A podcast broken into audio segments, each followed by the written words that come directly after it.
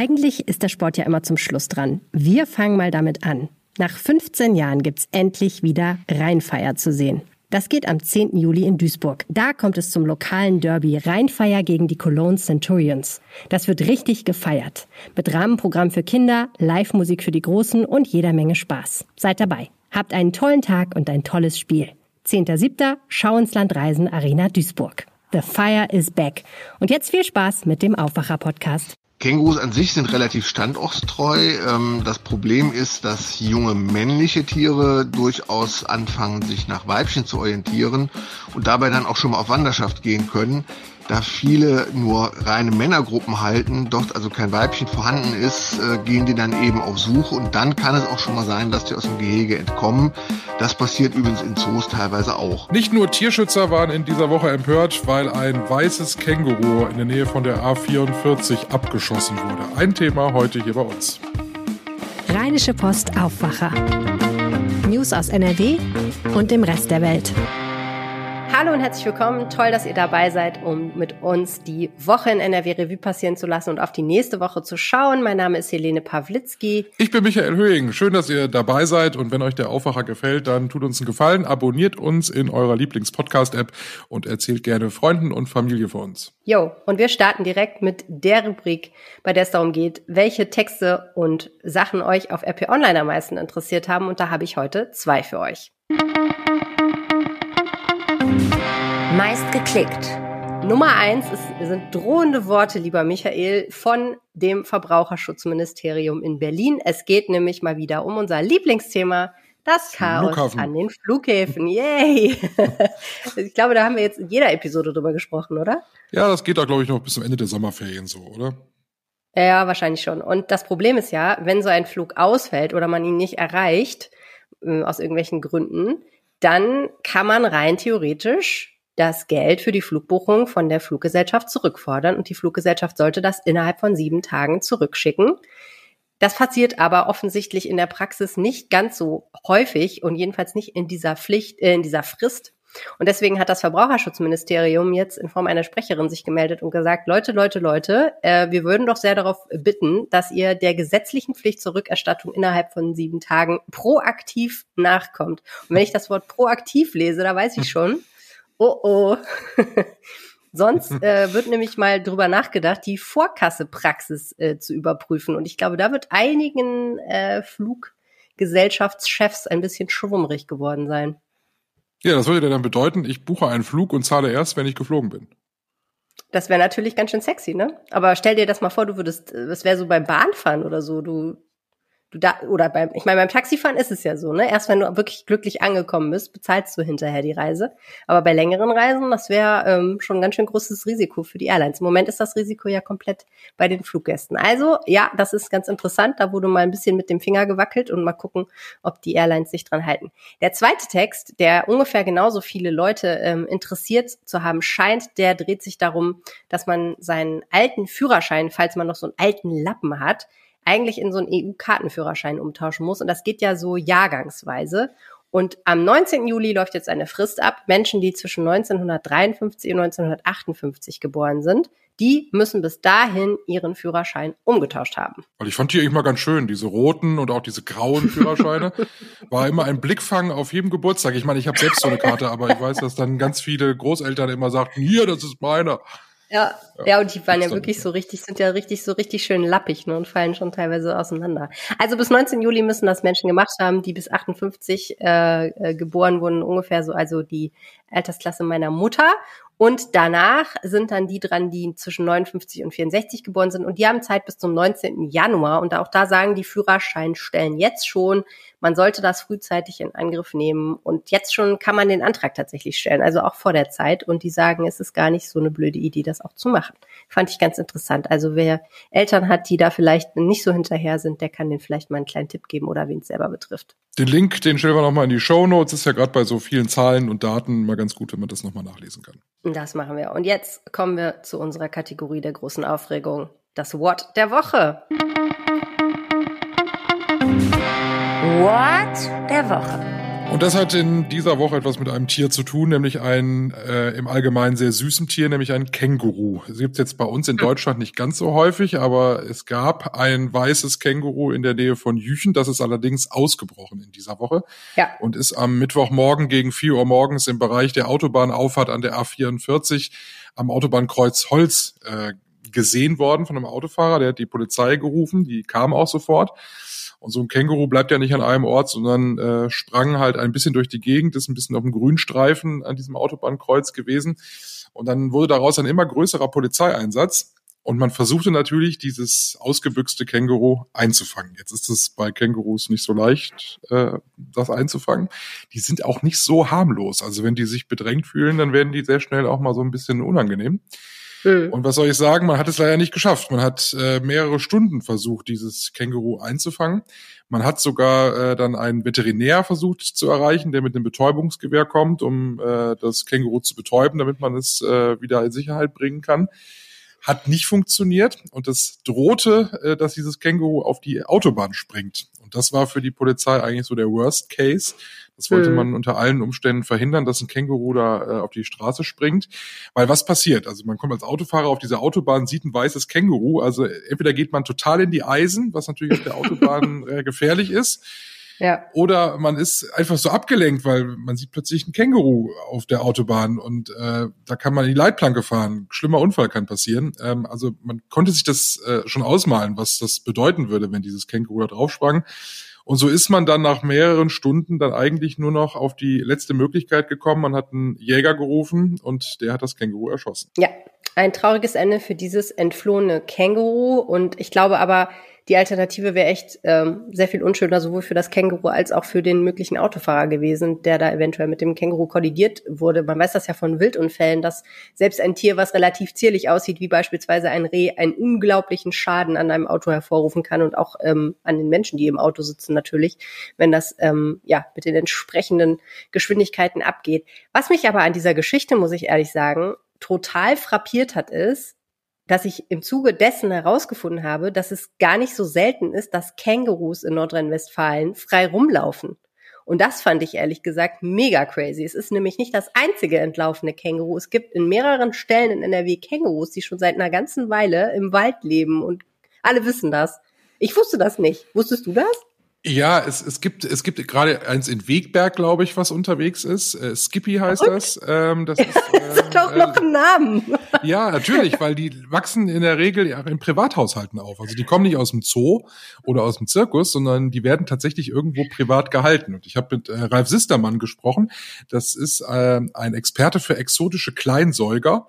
Äh, unter anderem kennt er sich auch mit Kängurus aus. Und ich habe den gefragt, warum denn so viele äh, Kängurus offensichtlich hier frei rumlaufen. Und der sagt, na ja, so viele sind es nicht. Es häuft sich halt gerade. Also ich glaube nicht, dass tatsächlich so viele Kängurus bei uns in Freiheit leben. Es fällt nur gerade im Moment vermehrt auf, weil Kängurus natürlich spektakulärer sind als ein entlaufener Hund, eine entlaufene Katze oder ein entlaufenes Kaninchen. Insgesamt denke ich, dass es einfach eine zufällige Häufung ist, die aber nichts generell darüber sagt, äh, dass da viele Tiere unterwegs sind. Ähm, die fühlen sich im Wald tatsächlich ganz wohl, weil alles, was die fressen, gibt's da. Es gibt also Blätter an Bäumen, es gibt viel äh, Gras, ähm, Grünzeug, das ist ja das, wovon die sich überwiegend ernähren. Und deshalb fühlen die sich eigentlich ganz wohl. Es ist ja, das wusste ich nicht, überwiegend wohnen männliche Kängurus äh, in Privathaushalten. Ähm, und die haben natürlich den Drang, ein Weibchen zu treffen. Deshalb äh, luchsen die gerne mal aus. Oh Gott, ja. Ähm, und deshalb äh, sind sie unterwegs und suchen die. ja furchtbar, oh Gott. Und die finden. Oh nein, Und die, die, äh, liebeskranken aber so- Kängurus irren durch NRW-Wälder. ja.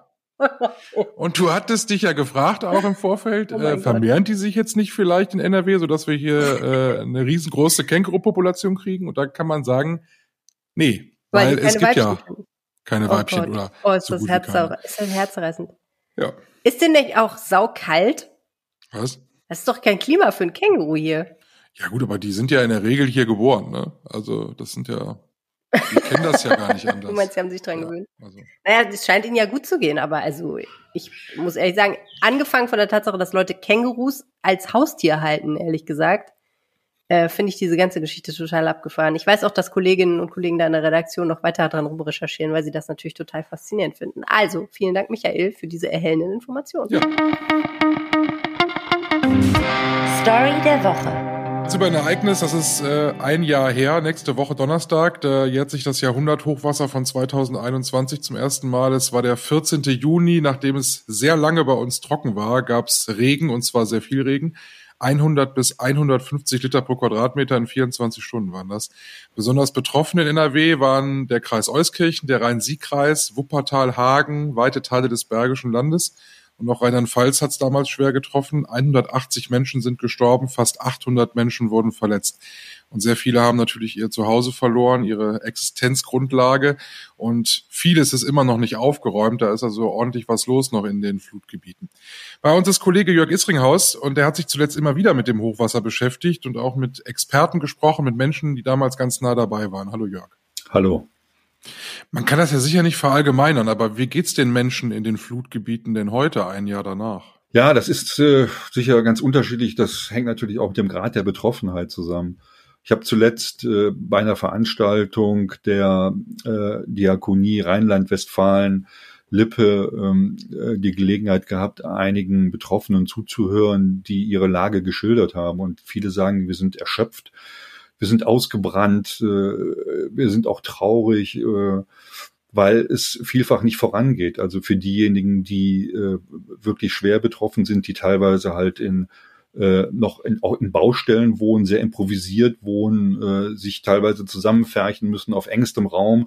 Äh, die haben den Eindruck, es geht nie wirklich voran. Und äh, dann muss man dazu sagen, dass viele sicher auch noch ein bisschen traumatisiert sind und äh, dass, sag ich mal, die allgemeine Lage, zum Beispiel Zerstörungsbilder aus der Ukraine, äh, nicht dazu beiträgt, dass es ihnen besser geht, denn das triggert diese Menschen. Ähm, da kommen dann wieder diese, diese Zerstörungsbilder auch äh, von, von ihnen selbst hoch, äh, was sie halt vor Ort erlebt haben. Und äh, so ist es eine sehr, äh, sag ich mal, teilweise sehr unschöne Gemengelage.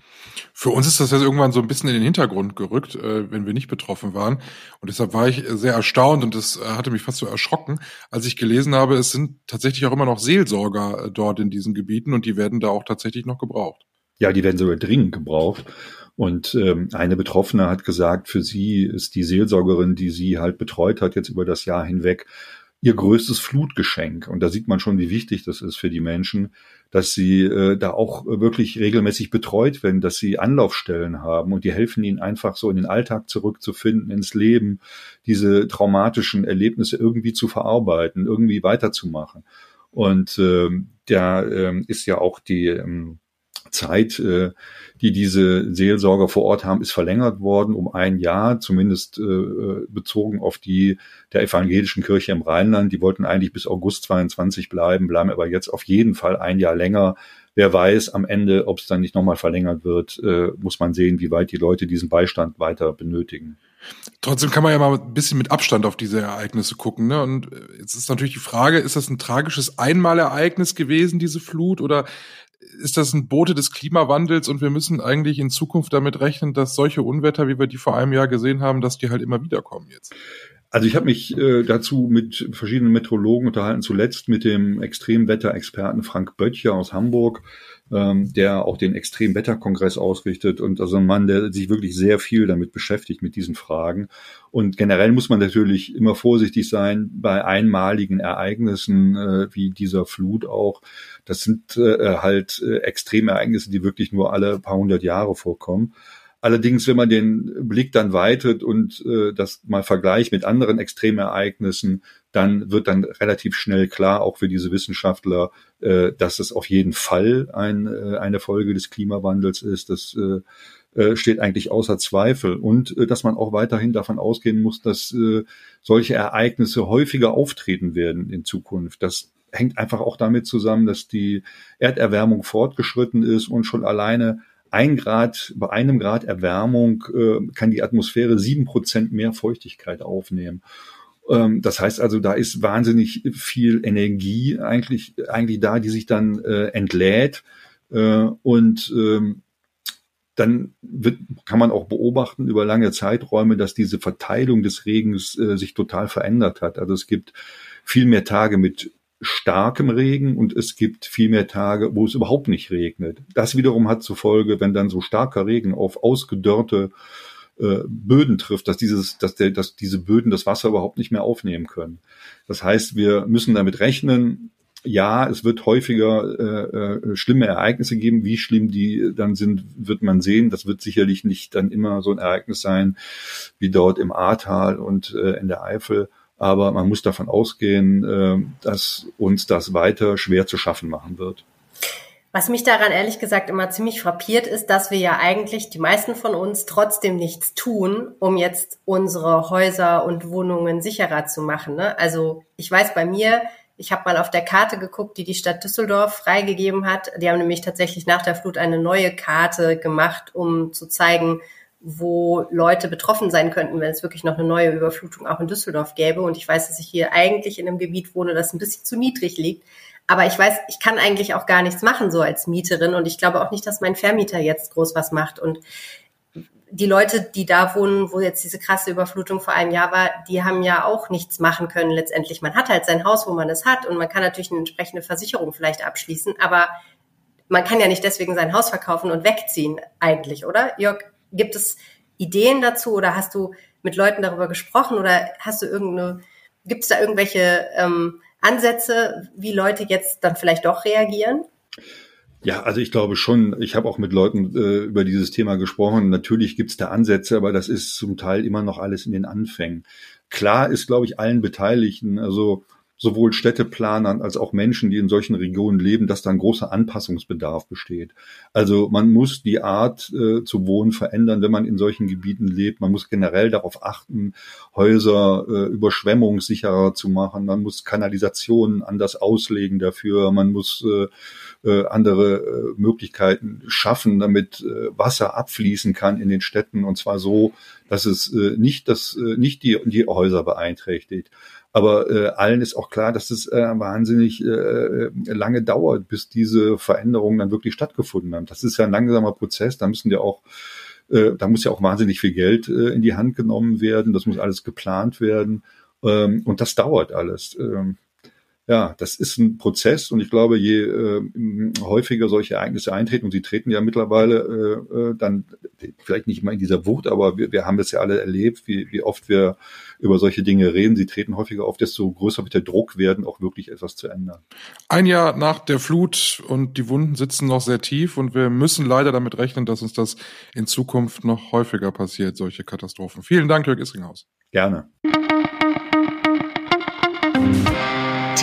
Woche. Wir bleiben ein bisschen beim Wetter, ähm, und zwar eigentlich auch beim Extremwetter. Nächste Woche wird es relativ warm in Nordrhein-Westfalen. Am Dienstag geht es so ein bisschen los und wir haben dann zwei, drei Tage, wo es wirklich knackige 30 Grad haben wird. Wie es übernächste Woche wird, weiß man natürlich noch nicht, aber es kommt eine kleine Hitzewelle auf uns zu. Und die Frage ist dann natürlich, was tut man dagegen? Und ähm, wir haben mal so ein bisschen rumgefragt wo man sich denn am schönsten abkühlen kann. Und ein toller Tipp kommt von unserer Kollegin Valeska von Dolega.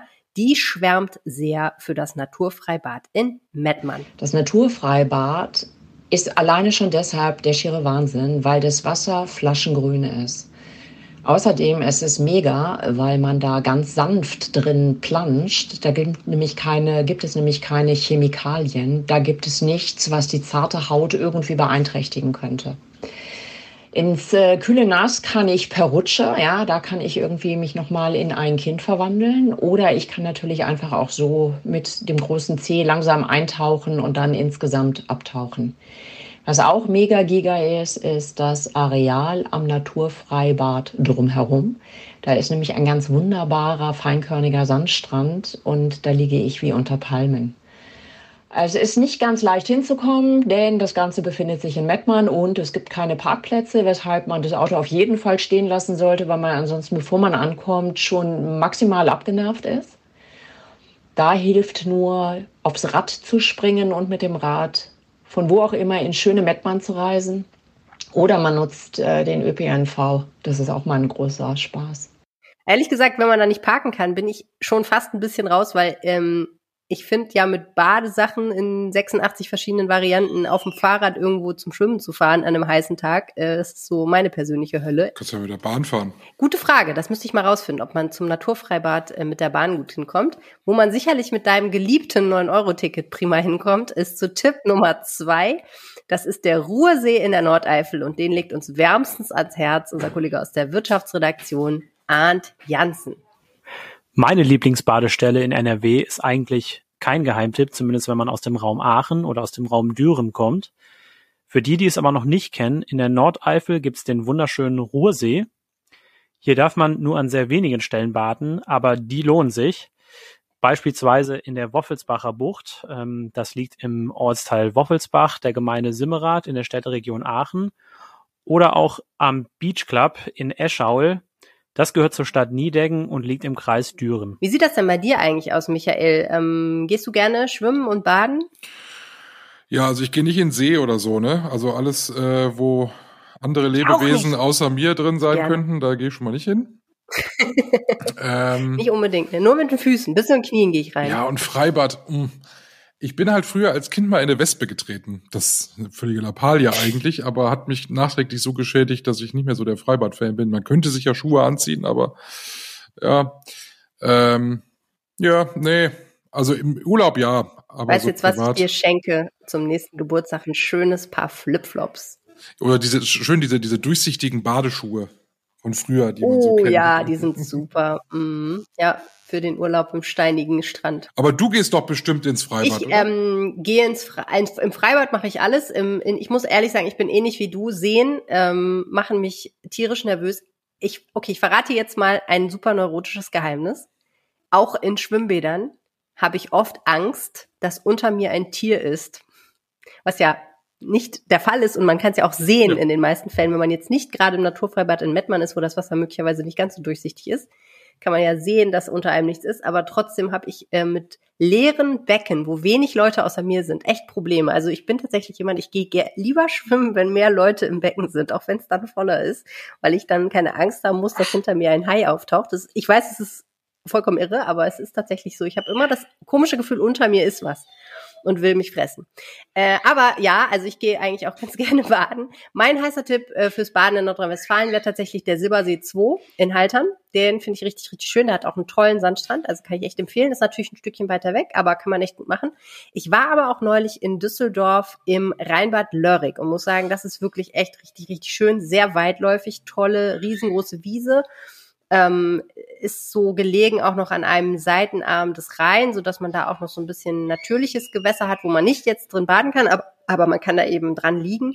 Und auch sonst fand ich wirklich sehr schön gemacht, äh, sehr sauber und der einzige Pferdefuß ist so ein bisschen, die Anreise ist auch da. Also wenn man äh, mit dem Auto fährt, muss man dann hinterher noch, naja gut, eine bestimmte Viertelstunde laufen. Das ist je nachdem, wie viel Zeug man da dabei hat und ähm, transportieren muss und wie viele Kinder man unterm Arm trägt vielleicht nicht ganz so witzig, aber äh, ja, kann ich auf jeden Fall irgendwie empfehlen und äh, war wirklich ein schöner Ausflug. Wir haben auf RP Online natürlich noch ganz, ganz viele Tipps äh, zusammengestellt, wo man gut schwimmen kann in Nordrhein-Westfalen, die schönsten Badeseen. Das verlinken wir euch natürlich in den Show Notes und wünschen euch, dass ihr spätestens ab Mittwoch Gelegenheit habt, wenigstens kurz nach Feierabend mal ins kühle Nass zu springen. Das Wetter machen wir ja gleich noch in dieser Episode am Schluss und da kann ich allerdings schon mal spoilern. So richtig toll wird's am Wochenende nicht. Das kommt. Am Montag beginnen die jährlichen Wartungsarbeiten von Nord Stream 1, der Pipeline, die das Gas von Russland nach Europa bringt. Diese Wartungsarbeiten dauern eigentlich normalerweise zehn Tage, in denen dann kein Gas durch Nord Stream 1 fließt. Soweit so geplant. Die große Sorge ist jetzt aber, dass Russland nach der Wartung den Gasern einfach mal nicht wieder aufdreht.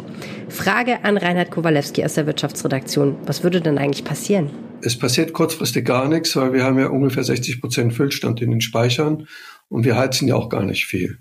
Oder beziehungsweise wir heizen praktisch gar nicht jetzt im Sommer.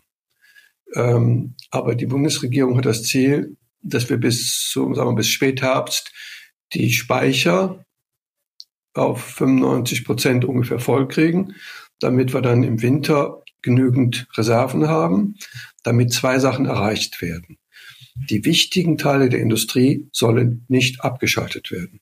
Und gleichzeitig will man sich an die gesetzliche Vorgabe halten, dass man die Privathaushalte und sagen wir, sensible Einrichtungen wie Krankenhäuser, Altenheimer und so weiter nicht abschaltet. Aber das heißt im Grunde genommen, wenn jetzt tatsächlich Nord Stream 1 von Russland gekappt würde, dann würde unser guter Plan für den Winter vorzusorgen, eigentlich für die nächsten beiden Winter vorzusorgen, in denen wir ja sonst in Gasknappheit reinrennen, sehr in Gefahr geraten, weil wir einfach nicht mehr so viel in unsere Speicher tun können. Genau. Also wenn Putin kein Gas mehr liefert, dann müssten wir wahrscheinlich schon diesen Sommer, sagen wir jetzt im Sommer, so deutlich mehr sparen als bisher, damit die Gasspeicher trotzdem volllaufen, obwohl weniger Gas aus dem Ausland kommt. Das ist ja gar nicht so einfach, das mit dem Gas sparen. Da muss man ja wahrscheinlich unterscheiden zwischen dem, was Privatleute tun können und dem, was in der Industrie und in der Verwaltung getan werden kann.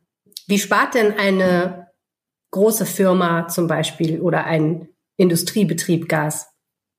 Ich glaube, im Moment ist es schwierig. Ähm, die Bundesregierung will auch so eine Art rückwärtsgewandte Versteigerung machen. Die wollen sagen, liebe Unternehmen, sagt uns, wie viel Gas ihr einsparen könntet und wir geben euch dafür Geld. Also da könnte, also sagen wir, theoretisch könnte jetzt Bals und Kekse äh, sich da melden und sagen, wir verzichten darauf, im, im Herbst Kekse zu backen mit Gasöfen. Und dafür wollen wir aber sagen wir, pro Packung, die wir nicht verkauft kriegen, weil wir sie gar nicht erst produzieren, ähm, sagen wir, ein Euro haben. Das ist eine, eine rückwärtsgewandte Versteigerung. Also derjenige, der am wenigsten Geld dafür haben will, dass er Gas nicht verbraucht, derjenige kriegt dann den Zuschlag. Ich habe mich allerdings ehrlich gefragt, was für Möglichkeiten ich überhaupt habe, Gas zu sparen. Denn ich wohne zum Beispiel in einer Mietwohnung. Wir haben keinen Gasherd, sondern ein Elektroherd. Und das einzige Gas, was wir verwenden, ist ja einerseits zum Heizen. Das machen wir jetzt im Sommer gar nicht. Und zum Duschen oder wenn wir heißes Wasser aus dem Hahn ziehen. Ne? Also wenn wir in der Küche den Wasserhahn aufdrehen oder im im Badezimmer. Das heißt, eigentlich die einzig richtige Möglichkeit, die ich habe, ist, äh, heißes Wasser zu sparen. Also kürzer zu duschen, nicht zu baden und mir mit kaltem Wasser die Hände zu waschen im Zweifel. Oder? Also Robert Habeck sagt ja, man soll kurz duschen. Ich muss sagen, hat er einfach mit Recht. Ja. Ähm, muss man leider sagen. man, es gibt da ja eine Reihe von Energiespartipps von den Verbraucherzentralen. Also sehr konsequent lüften, also einfach einmal kurz lüften und nicht die ganze Zeit die Fenster offen lassen. Das dann für die Heizperiode. Genau. Jetzt im Moment wird ja, wird ja kein Mensch die Heizung anmachen, wahrscheinlich ist ja warm genug. Ja. Denke ich mal. Ähm, dann viele Menschen haben, es, man muss sich das mal angucken. Also wir haben bei uns in der Wohnung einerseits warmes Wasser in der Küche, das kommt von der Gasanlage. Wir haben aber im Bad auch ein Waschbecken, da kommt das aus dem Elektro-Durchlauferhitzer. Ich nutze das. Also ich wasche mich jetzt an dem Waschbecken sehr oft. Also ich dusche natürlich auch, keine Sorge. Aber äh, ich, da, wo es möglich ist, wo es kein Problem ist, nehme ich das warme Wasser jetzt mit Strom. Aber es heißt doch immer, man soll generell Energie sparen, auch Strom sparen. Ist das egal in diesem Fall? Es ist nicht egal, aber man muss schon sagen, es sind zwei verschiedene Sachen. Ich habe die Bundesnetzagentur ausdrücklich gefragt, ich habe denen eine Mail geschrieben. Ähm, die haben gesagt, es gibt keine Stromknappheit in Deutschland. Also die Bundesnetzagentur befürwortet, dass Leute da, wo es möglich ist, Strom nutzen statt Gas. Das hat natürlich einen umweltpolitischen Nachteil, ähm, weil der Strom wird überwiegend mit Kohle produziert. Wir haben ja in dieser Woche relativ viel gelesen und geschrieben über einen Konzern aus Düsseldorf, der auch ganz eng damit verwoben ist, nämlich Uniper. Was ist das für ein Unternehmen und was haben die mit der ganzen Sache zu tun? Ja, Uniper ist eine Abspaltung von E.ON. E.ON ist eine Nachfolgefirma von Feber. Und zur Feber gehörte die Ruhrgas. Uniper hat das Problem, dass sie an sich einen sehr großen Teil ihres Gases aus Russland kriegen aber aktuell kommen nur noch 40 Prozent. Sie haben aber den Stadtwerken und großen Unternehmen zugesagt, bestimmte Mengen zu kriegen. Diese Mengen müssen jetzt auf dem sogenannten Spotmarkt eingekauft werden, also kurzfristig irgendwo eingekauft werden, sondern in Rotterdam. Und das ist viel, viel teurer als bisher. Also es gibt da Schätzungen, dass Uniper darum pro Monat 900 Millionen Euro Verlust macht. Vielleicht ist es sogar noch mehr. Und da, das heißt, ähm, dass Uniper wahrscheinlich in wenigen Monaten pleite ist. Also Unipers Geschäft ist, dass es Gas aus Russland kauft und an die Stadtwerke weitergegeben hat, die das dann wiederum an mich weitergeben, die ich hier in meiner Wohnung sitze und heize. Und jetzt ist es so ein bisschen so, als könnte Uniper nicht mehr zum Supermarkt gehen und da ein paar Kisten Mehl kaufen, sondern die müssen jetzt zum Kiosk gehen und sehr viel mehr Geld für sehr viel weniger Mehl ausgeben. Und deswegen haben sie ein großes Problem. Korrekt? Ganz genau. Und wenn die Gasversorgung nicht so wichtig wäre, dann würde man die einfach pleite gehen lassen. Aber weil Deutschland sich nicht erpressen lassen will von Putin, wird die Bundesregierung Uniper retten. Der Staat wird sagen, wir retten euch, aber als Gegenleistung wollen wir Aktien von euch, die wir sehr billig kriegen. Mhm.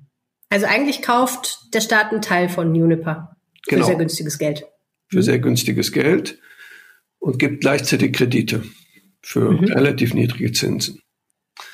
Und falls Uniper das dann überlebt, alles in ein, zwei Jahren, dann werden die Aktien wieder verkauft. Und wenn der Staat Glück hat, wird er so wie bei Lufthansa sogar einen kleinen Gewinn machen. Lass uns zuletzt noch ganz kurz über ein anderes Düsseldorfer Unternehmen sprechen, nämlich Henkel, einen großen Konzern, der äh, auch eine interessante Idee hat, wie er Gas sparen kann im Winter. Er hat nämlich gesagt, es wäre doch mal eine spannende Überlegung, ob nicht einfach wiederum alle unsere Mitarbeiter im Homeoffice bleiben. Was soll das bringen? Naja, also wir haben den Vorstandschef Carsten Knobel vor zehn Tagen besucht und die überlegen, ob sie doch wieder alle für einige Monate komplett nach Hause schicken. Sie wollen ja dann die Bürogebäude, sagen wir, auf fünf oder sechs Grad runterfahren. Und der Herr Knobel sagt, wir sparen dann einfach insgesamt in der Summe sparen wir Gas. Denn er geht davon aus, dass die Kolleginnen und Kollegen ihre Wohnung sowieso heizen. Und die haben eben vor, die großen Bürogebäude kom komplett runterzufahren. Also sag mal, sie haben vor, das anzubieten als Teil eines Konzepts.